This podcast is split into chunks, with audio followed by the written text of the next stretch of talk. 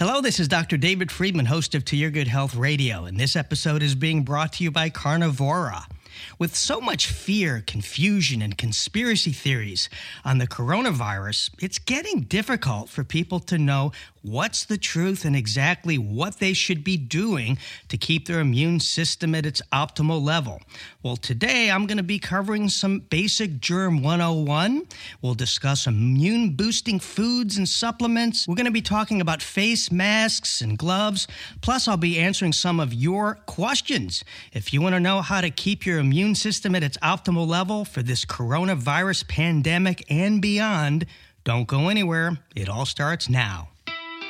It's To Your Good Health Radio with number one best-selling author and renowned wellness expert, Doctor David Friedman, changing lives just for the health of it.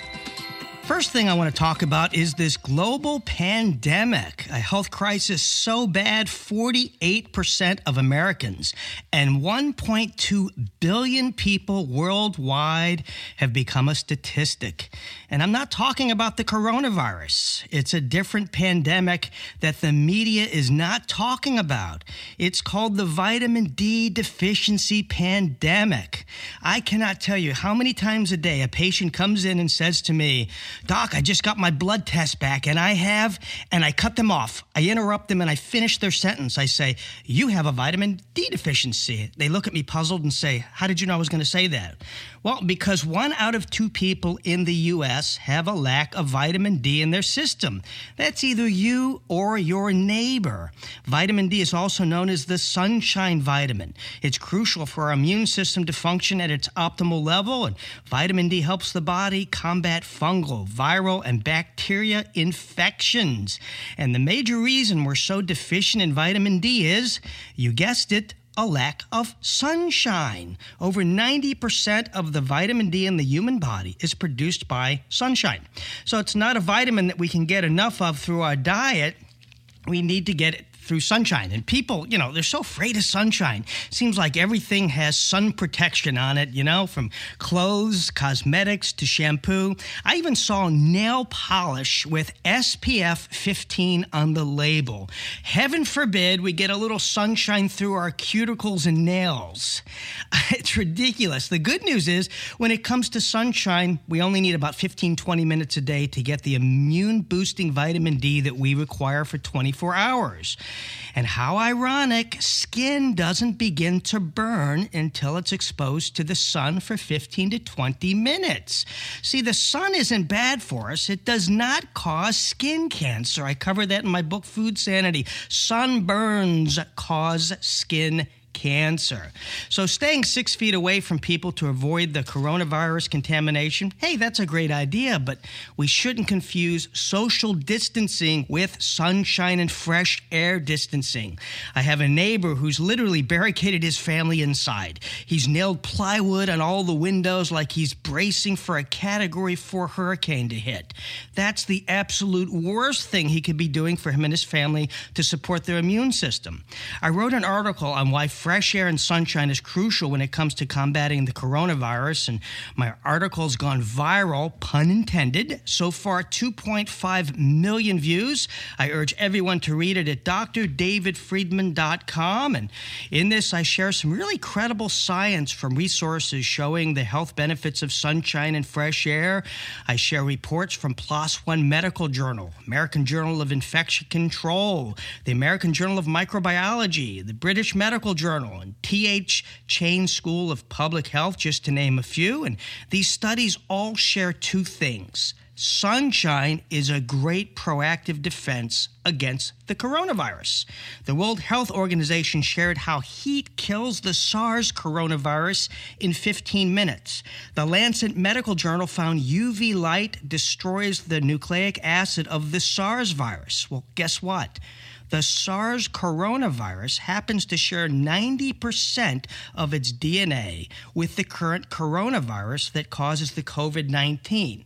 In addition to sunshine giving us immune-boosting vitamin D, it produces something that viruses don't thrive well in: heat.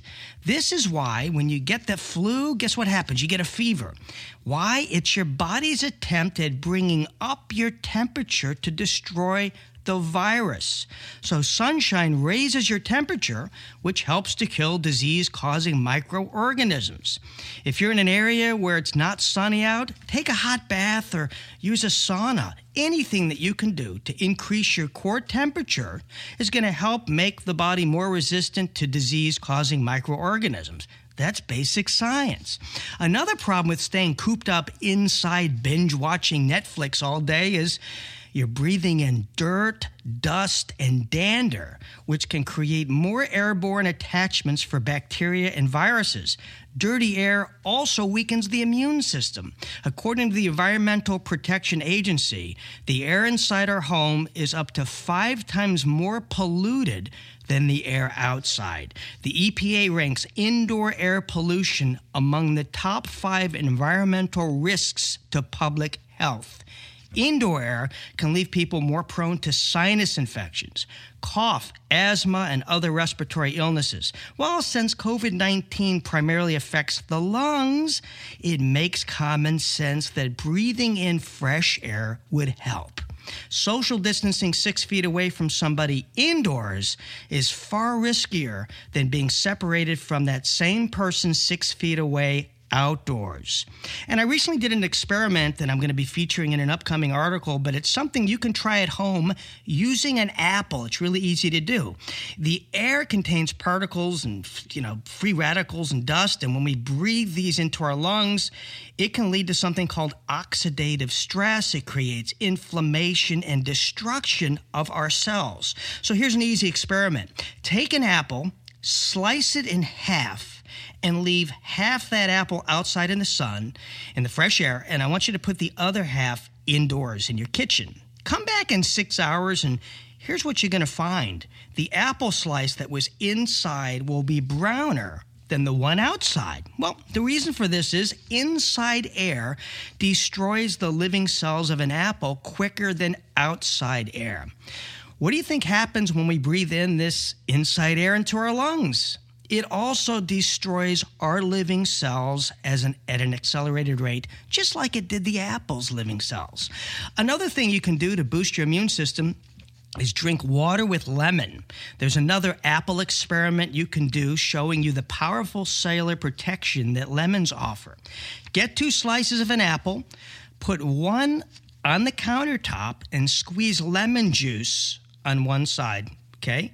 Then, not on the other, and I want you to come back in six hours, and guess what you're going to find? The apple slice that you squeeze lemon juice on will look freshly cut.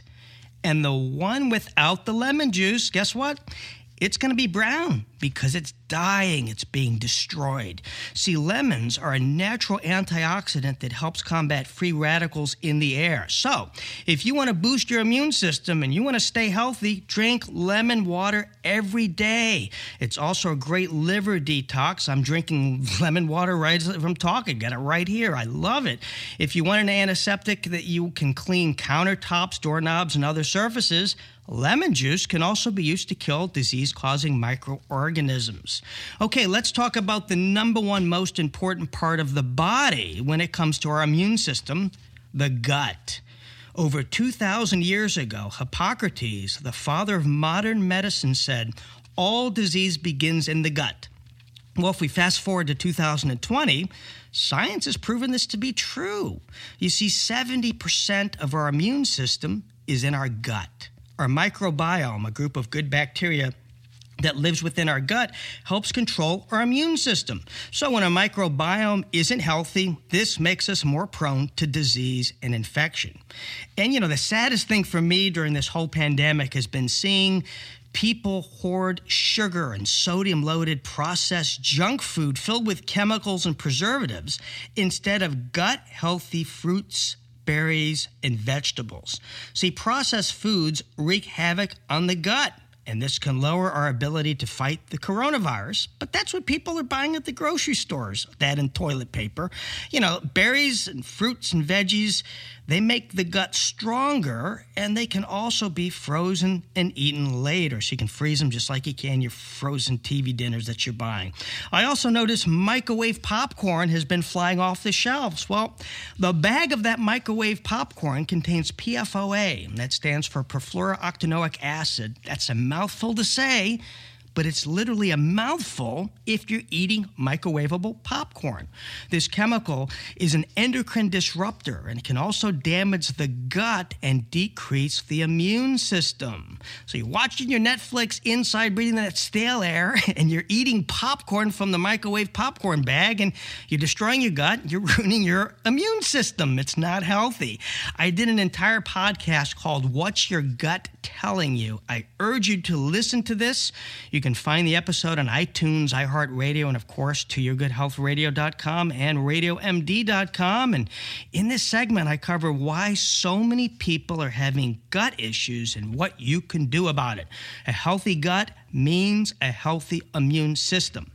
Now, I'm sure you heard by now, everyone, uh, the, the name uh, Doctor Anthony Fauci. He's the key member of the government's Corona Task Force. He's no stranger. If you flip on the news, well, he recently announced that he recommends people stop shaking hands indefinitely, even after the covid nineteen outbreak has run its course. He says we should never shake hands again. And folks, in my opinion, that is the absolute worst recommendation ever. If people are afraid to shake hands, then they shouldn't hug or kiss, right? That would get them infected, and that makes you more susceptible to germs, actually. And if you're got couples out there that aren't hugging and kissing, that means no more sex, and I guess that's going to solve the overpopulation problem since less children will be born. You know, I can see it now. You're going to get married, and the preacher's going to say, I now pronounce you man and wife. You may fist bump the bride. I mean, it's ridiculous. Let me give you a little germ one oh one lesson. Current research shows human cells make up only forty-three percent of the body's total cell count. The rest are pretty much microscopic colonists, and this includes bacteria, viruses, and fungi. And that's right, almost sixty percent of your body consists of germs. We're exposed to over sixty thousand different types of germs on a daily basis. basis, sixty thousand a day. We need these germs to help us build our immunity. Everyone has become so germophobic over the years, you know, parents don't even let their kids play in the dirt.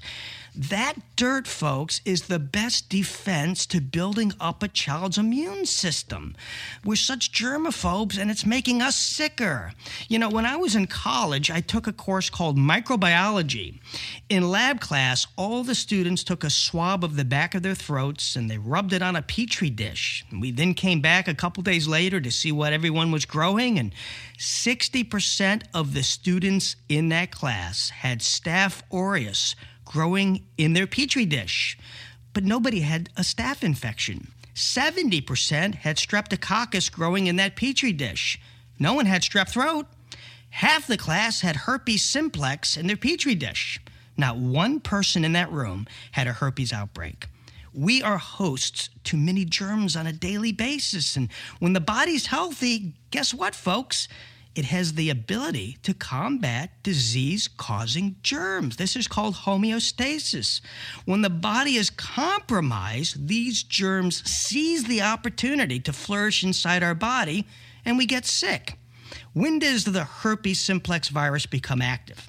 During times of stress, right? This is why you see college students with herpes blisters and canker sores on their lips during final exams. That's a time when they're stressed out.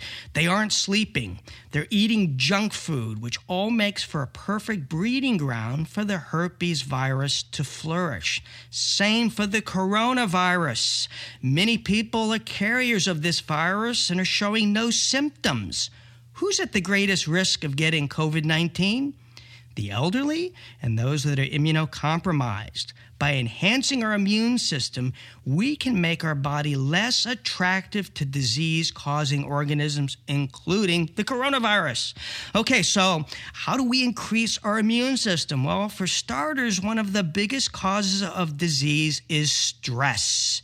In fact, research shows stress is ranked as the number one contributing factor to physical and emotional sickness. This includes heart disease, obesity, suicide, depression, and even cancer. Now, how do you combat stress? Well, first thing you can do is turn off the news. Yeah, some of you folks out there are watching or listening to the doom and gloom news all day long. The media is fear-based. Their theme is, if it bleeds, it leads. The more fearful that the media can make you, the more eyeballs that they're going to get, the more sponsorship money they bring in. You know, when Tom Hanks got infected by the coronavirus, it made the top story of every T V news channel and the cover of every newspaper. But you know what? We didn't hear a thing about Tom after he fully recovered in a couple weeks, did we? When a building burns down and three people die, that makes the news. Not the seventy-five people the firemen saved from that burning building. Turn off the news. Life goes on. You don't need to be glued to it. Instead, listen to some music. Take a walk. Watch a comedy. You know, research shows laughter decreases stress hormones and increases immune cells and infection-fighting antibodies, which does what? It improves your resistance to disease. Laughter also triggers the release of endorphins, the body's natural feel-good chemicals. So let's go over some few other easy things you can do to keep your immune system in check. First, there's hand washing. Yes, that is true. You should get into the habit of doing this, but don't substitute using hand sanitizer for washing your hands. Hand sanitizers contain ethyl alcohol, which only keeps some germs from growing. And the downside of using alcohol on the skin is it strips away the vital dermal skin oils and destroys protective cells that naturally keep us safe from infections. Manufacturers of hand sanitizers claim their product kills, quote, ninety-nine point nine nine percent of all germs. Well, folks, that is very far from the truth. In fact, you can research this. There are many germs not destroyed by hand sanitizers, including salmonella, E. coli, the human parvo, botulism, anthrax, H one N one, and the norovirus. Hepatitis causing blood and feces are also unaffected by hand sanitizers. Well, what about the coronavirus? Actually, hand sanitizers are not effective in preventing the coronavirus, like these media outlets are claiming. A two thousand nineteen study published by the American Society of Microbiology looked at ethanol-based disinfectants' ability to kill the flu virus. And the researchers found it took almost four minutes for the hand sanitizer to eliminate the virus, compared to simply washing hands with antiseptic soap, which worked in just thirty seconds. So thirty seconds soap and four minutes for the hand sanitizer. And how many people sit there with hand sanitizer for four minutes? Nobody. Hand sanitizers also contain a chemical called benzophenone four, which the Environmental Working Group warns to stay clear of because it's an endocrine-disrupting chemical. Hand sanitizers were developed to use in a pinch when soap and water wasn't available. That's what hand sanitizers are for, not to be used instead of washing your hands. You know, these hand sanitizers turn into this acceptable substitute for washing your hands. It, it's not true. Don't use that instead of washing your hands. And if you're out and about and you have no access to soap and water, right, what am I going to do, doc? Make your own hand sanitizer using natural plant extracts known as essential oils. They have powerful antibacterial, antiviral, and antifungal properties. And research presented at the ninety-eighth General Assembly, uh, General Assembly of the American Society of Microbiology showed oregano, thyme, and rosewood oils are a powerful remedy against many tough germs, even those that are not fully destroyed by ethyl alcohol, like the coronavirus. Here's an easy recipe you can do to make your own. Mix four ounces of water with ten drops of essential oils and a half cupful of um, a capful of white vinegar. If you want a thicker consistency, you can add some aloe vera gel that keeps the hand soft and use that instead of water. And for more germ-fighting protection, of course, you can add a few drops of lemon juice. And then what you do is you store them in travel-sized containers that will fit conveniently in a pocket, purse, or glove box. Bring those with you if you don't have soap and water, but if you have access, wash your hands, soap and water. It's the key. All right, let's talk about face masks. First, you know, the C D C recommended don't wear them. They're useless. And then they changed their advice and said, oh, we should wear face masks. And what are we supposed to believe, right? All this conflicting back and forth. Well, the coronavirus spreads through tiny particles known as aerosols, which can penetrate masks. Surgical masks do not provide reliable protection from inhaling smaller airborne particles, and they do not offer respiratory protection. What's my reference for that statement? C D C dot gov. Go read it yourself. That's an exact quote from their website. Only face masks labeled as N ninety-five have been shown to reduce the wearer's exposure to small particle aerosols. So those aren't available. So instead, what are people doing? They're using masks made out of bras, bandanas. I've seen them made out of coffee filters and even diapers. And folks, none of these have been shown to offer protection against the coronavirus. Not to mention, people are reusing them, and that can create a higher risk of contamination. And some people are sliding their masks up on top of their head when someone's not around, and then sliding it down on their face and nose when they're out in public. Well, because your forehead and hair isn't protected, when you slide down your mask, guess what? You can bring those germs directly into your mouth and nose.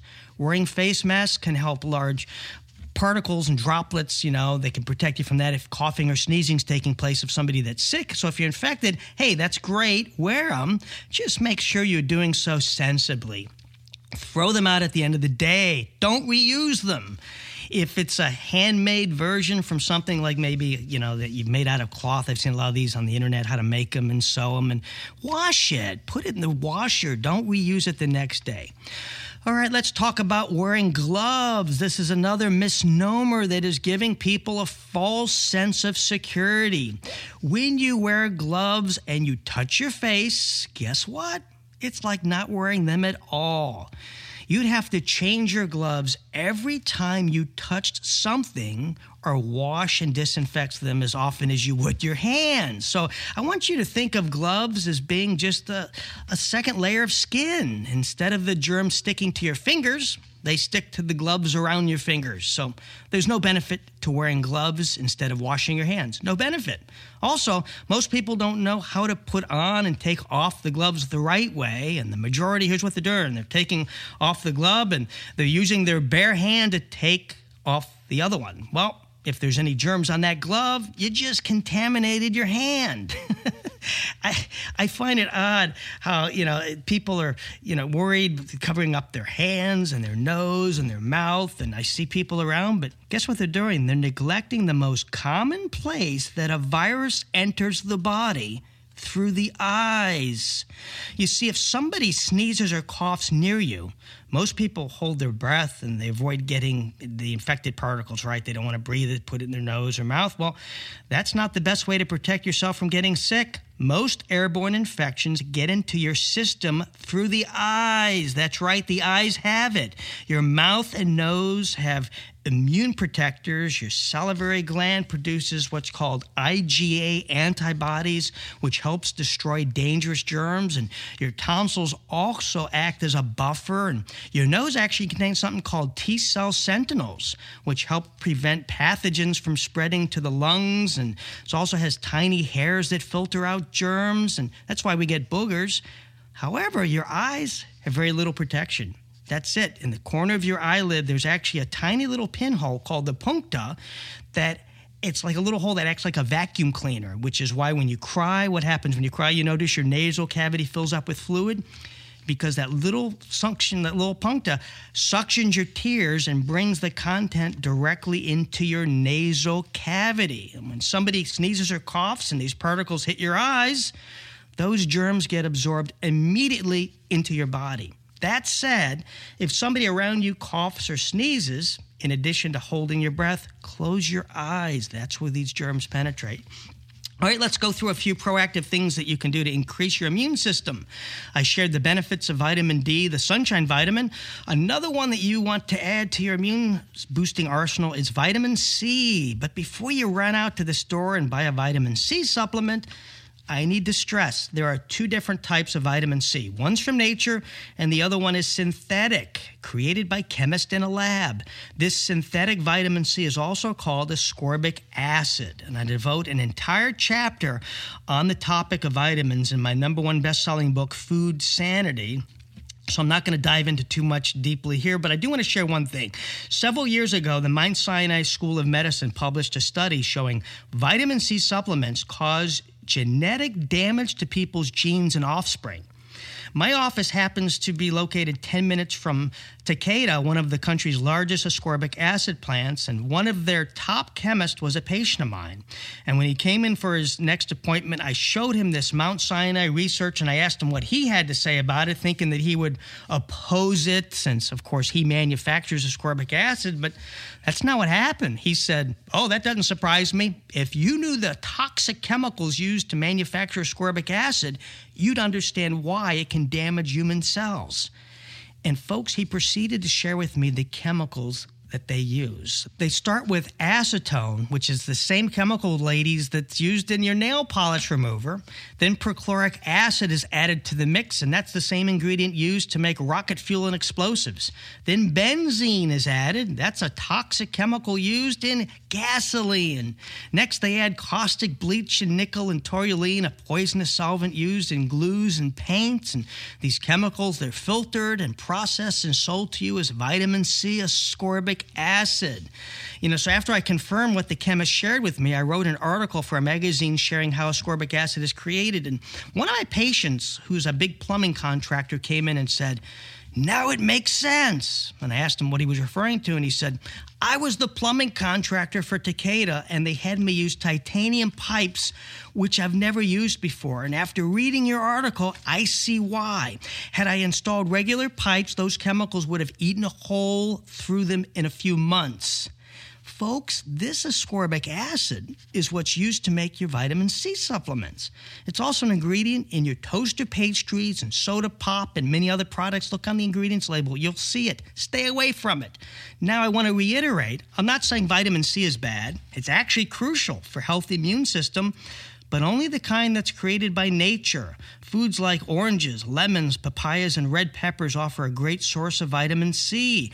If you want to take a supplement vitamin C, go with natural sources like camu camu. I see something that's on the label that says goji berries or rose hips or acerola cherries or gooseberries. These are all natural sources of vitamin C, which also contain several cofactors needed for the body to fully assimilate vitamin C. And these cofactors, guess what? They can't be created by chemists in a lab, only by nature. Okay, let's move on to another proactive natural product you can take. It has uh, antiviral, antibacterial, antifungal properties. It's called Pau d'Arco tea. I've been drinking this tea and recommending it to my patients for over thirty years. Pau d'Arco has been used in traditional medicine in Central and South America for centuries, and research suggests that Pau d'Arco helps stimulate the immune system and kills germs.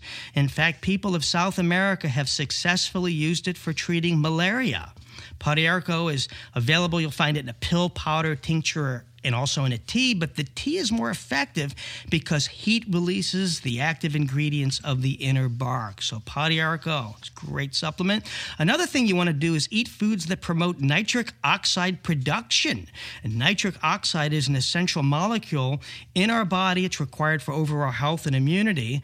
We have a lot of nitric oxide in our body as children, but as we age, our levels decline, and foods that help increase our nitric oxide levels include beets and garlic and green leafy vegetables and dark chocolate. But here's a little hack that you can do that has been scientifically proven to increase nitric oxide levels in the nasal cavity by fifteen times. The nasal cavity, by the way, happens to be where the coronavirus first sets up shop. You want to hum. That's right. According to the uh, research published by the American Journal of Respiratory and Critical Care Medicine, humming increases nitric oxide levels. So hum, hum, hum out of your nostrils, hmm, hmm, hmm, hmm, for good health. Another little tidbit about humming, when you hum, it increases your sense of taste by three times.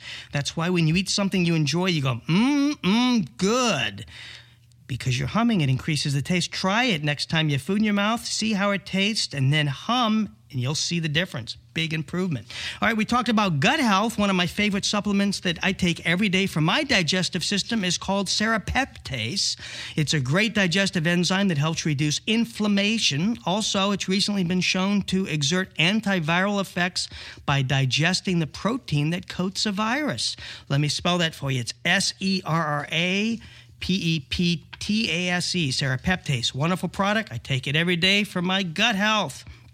And one more product I'll share that I take daily to keep my immune system in check is called Carnivora. And this is a plant-based product that's made from extracts of the Venus flytrap. And Carnivora contains seventeen naturally occurring compounds that help support a healthy immune system.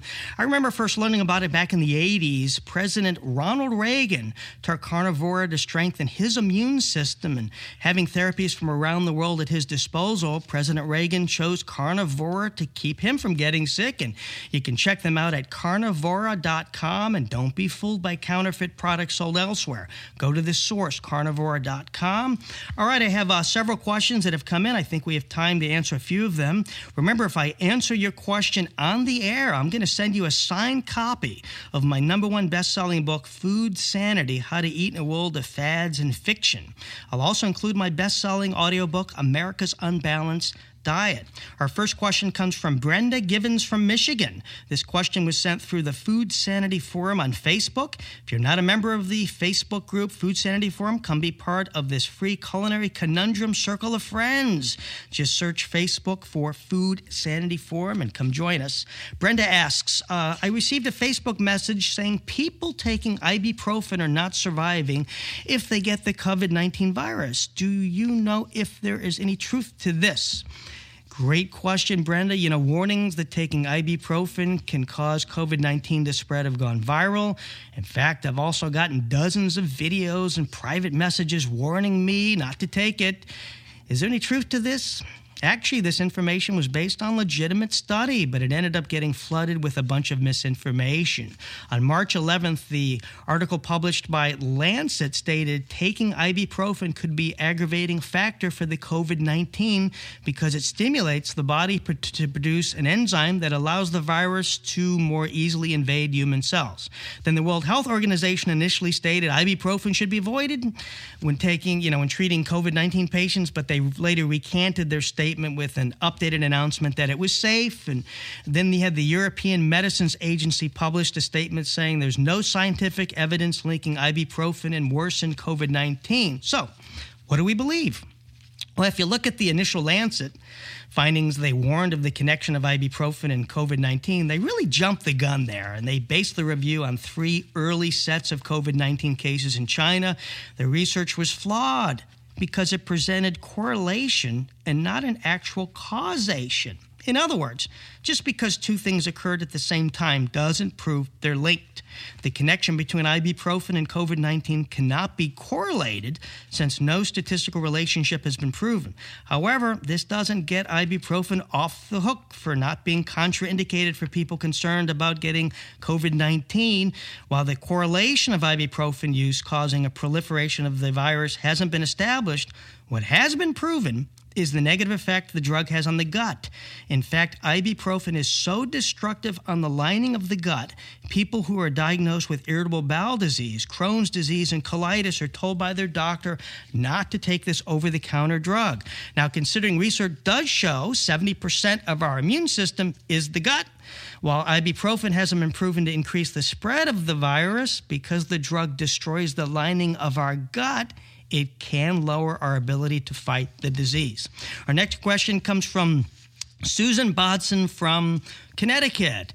Why can't I take an antibiotic to kill the coronavirus? Great question, Susan. Well, first of all, a virus isn't considered alive. It's made up of D N A or R N A encapsulated in a protein shell and can only survive and replicate inside a living host. A bacteria, on the other hand, that's a living organism. That can be destroyed by an antibiotic. So if you break down the word antibiotic, anti means against, biotic means life. Since a virus doesn't fall into the living category, an antibiotic won't destroy it. Mike Shapiro from New York asks, I saw on the back of an old Lysol can I purchased years ago that it kills the coronavirus. How is that possible if the coronavirus is considered new?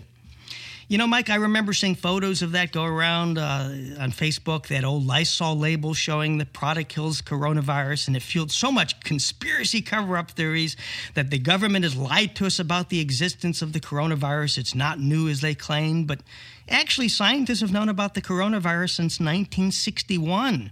There are dozens of viruses in the coronavirus family, but only seven afflict humans, and four are known to cause mild colds in people, while others are more novel, deadly, and thought to be transmitted from animals. The common cold is considered a coronavirus. So is SARS, and so is MERS. They do share structurally similarities to the current coronavirus, which is specific to a disease called COVID nineteen. And by the way, that abbreviation stands for Coronavirus Disease of two thousand nineteen. So to answer your question, coronavirus is not new. Just the one that causes COVID nineteen is new. And, you know, they're all transmitted the same fashion as the flu and the common cold, by close contact with infected people from respiratory droplets when an infected person coughs or sneezes. All right, in closing, I want to give everyone hope above the fear. The coronavirus has a ninety-eight percent recovery rate, and that's something you're not going to hear mentioned on the fear-based news. You know, the media is only going to report on the two percent death rate because that creates the panic that helps make more money for them. Fear brings eyeballs, and eyeballs bring sponsors. And the majority of people that die from COVID nineteen, they're elderly or they're immunocompromised. So the best defense we have is taking proactive steps that will make our body less attractive to the coronavirus or any other disease-causing microorganism. You want to wash your hands regularly, eat healthy, and stay hydrated. Keep your stress level down as much as possible. Practice social distancing, but not sunshine and fresh air distancing. And doing these things is the best way to keep your immune system functioning at its optimal level. And most importantly, count your blessings. You know, we've all been inconvenienced like never before. But on a brighter note, most of you got to spend more time connecting with family and friends and doing projects that you've not had time to do before. And this could be spring cleaning, gardening, writing that book you've always wanted to, but you're just too busy. Focus on what brings you joy and what you're doing now, and embrace that. You know, this too shall pass. We are a strong and we are a resilient nation. We will get through this. And thanks, everybody, that sent in the questions. If you have one that you'd like me to answer, email me at askthedoctor at To Your Good Health Radio. If I answer yours on the air, I'm going to send you a signed copy of my award-winning number one best-selling book, Food Sanity, How to Eat in a World of Fads and Fiction. I'll include my audiobook, America's Unbalanced Diet.